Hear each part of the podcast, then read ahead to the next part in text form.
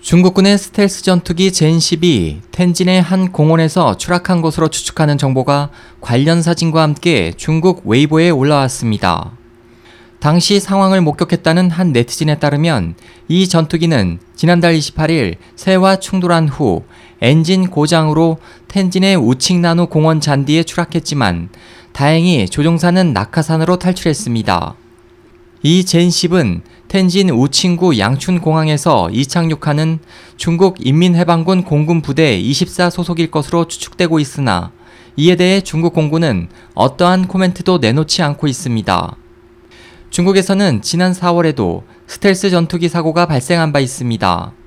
지난 4월 27일 중국 관영 인민일보에 따르면 육상 기지에서 항공모함에 착륙하는 훈련을 하던 스텔스 전투기 젠15가 갑작스런 엔진 이상으로 추락했고 탈출에 실패한 조종사는 사망했습니다.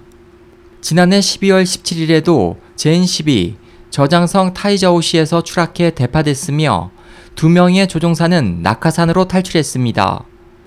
목격자에 따르면 당시 전투기는 공중에서 폭발했지만 군 당국은 현재까지 추락 원인을 공개하지 않고 있습니다.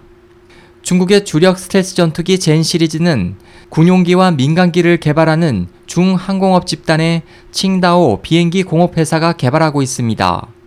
지난 2003년에 젠 10이 정식으로 발표됐고 2004년에는 윈난성 공군 칭다오 군구에 배속됐습니다. 최근에는 중국 공산당 정권이 출범한 10월 1일에 맞춰 최신 스텔스 전투기 젠 20의 고화질 사진이 공개되기도 했습니다.